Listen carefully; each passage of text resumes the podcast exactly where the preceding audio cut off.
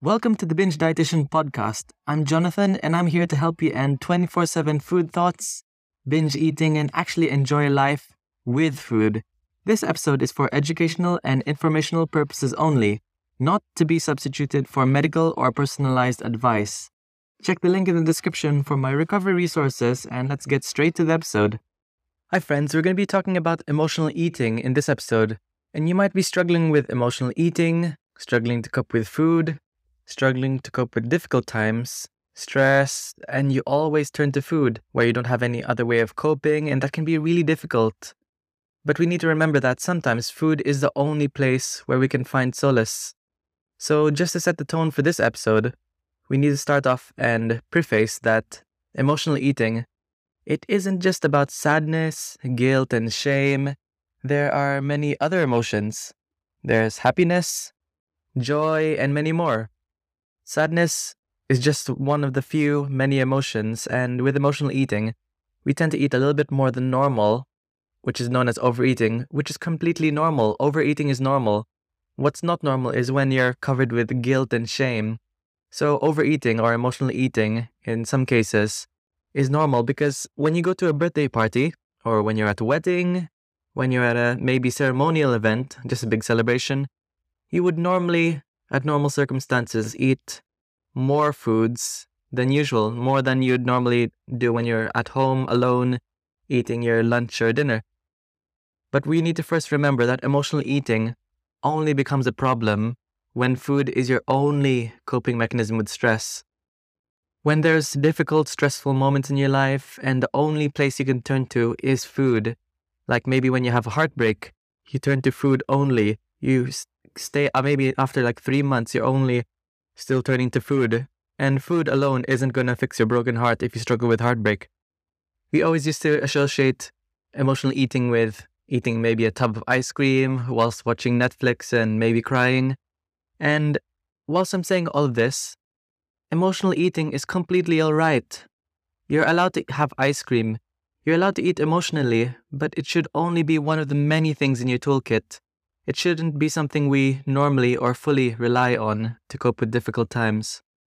So, if you're struggling with emotional eating right now, I want to ask you this question. So, do you feel that you're emotionally eating on certain foods because you're restricting them? Or maybe you're putting them up on a pedestal? Do you tend to notice that, you know, you're only emotionally eating the foods you usually try to avoid because when I speak to clients who are struggling with emotional eating, we don't focus just on the emotional eating episode. We try to focus on their perspective around food.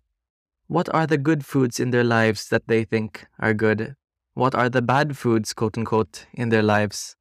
Because in reality, there is, and there's meant to be, no good foods and no bad foods.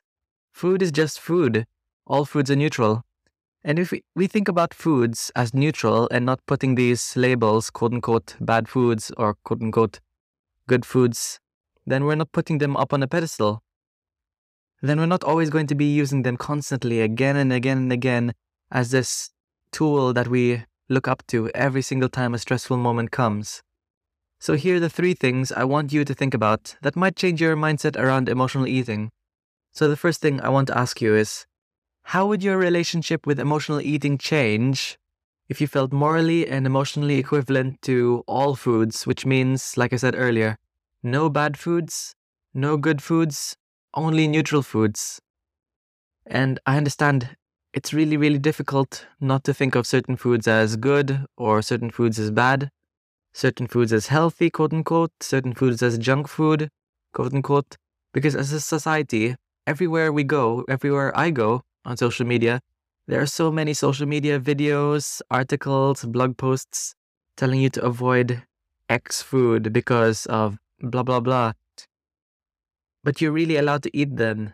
If you're giving yourself permission to eat these, then you're not building up this restrictive mindset, not placing them up on a pedestal. You're not adding a morality to these foods. And adding morality to these foods can be pretty harmful to our relationship with our food and our body image because what normally happens is when we eat a good food, okay, we might consider ourselves morally good. We place a label and we put our identity on that. But once we eat a food we consider quote unquote bad, we place our identity based on that food. We consider ourselves as junk. We consider ourselves as sinful, guilty, lazy. Some clients say they might even consider themselves piggy for eating these foods they really love. So we need to get rid of the good or bad food mentality. So, in order to do this, we shouldn't try to exclude or try to avoid certain foods. Avoidance will only place a moral value on them.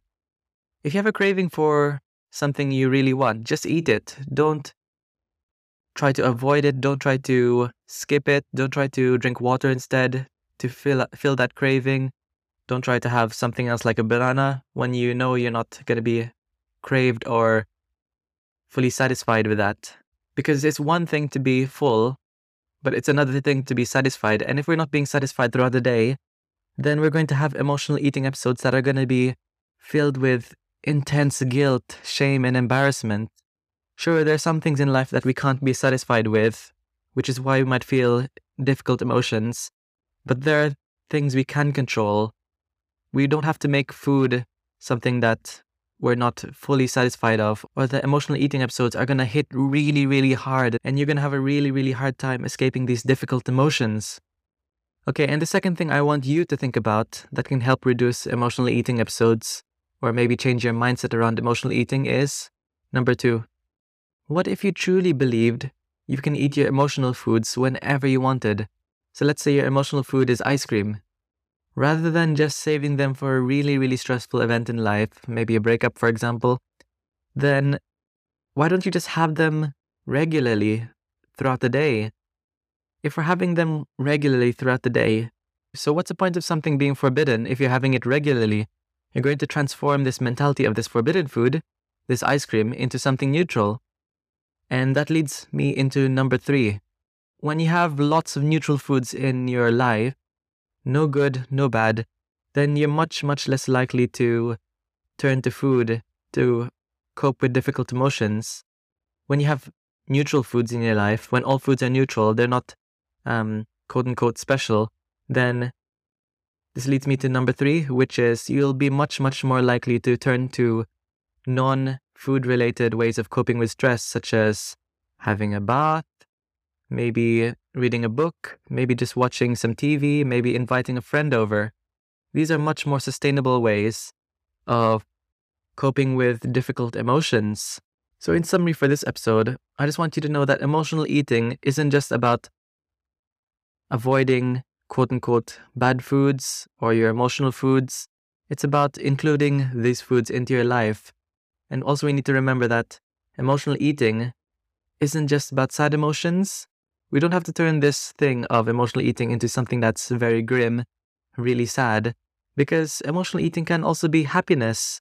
You could really also be at a wedding or a birthday party and eat more than usual and just feel really intense joy for that person. Or maybe if you really enjoy, um, let's say, a pizza, that can make you really, really happy. It doesn't have to be fueled by guilt. So, removing any morality with food, no good foods, no bad foods, all foods are neutral, and you're just including them regularly, eating them whenever you crave them, will reduce this novelty around these emotional foods you normally eat. And they're not going to be as shiny, shall I say. You're not going to be craving these foods. You're going to turn to more sustainable ways of coping with stress, such as having a bath, reading a book, or maybe finishing off a coloring book. You'll be much, much more likely to find more sustainable ways of coping with stress so, if you enjoyed this episode, I would highly appreciate it if you rated this episode a five star rating.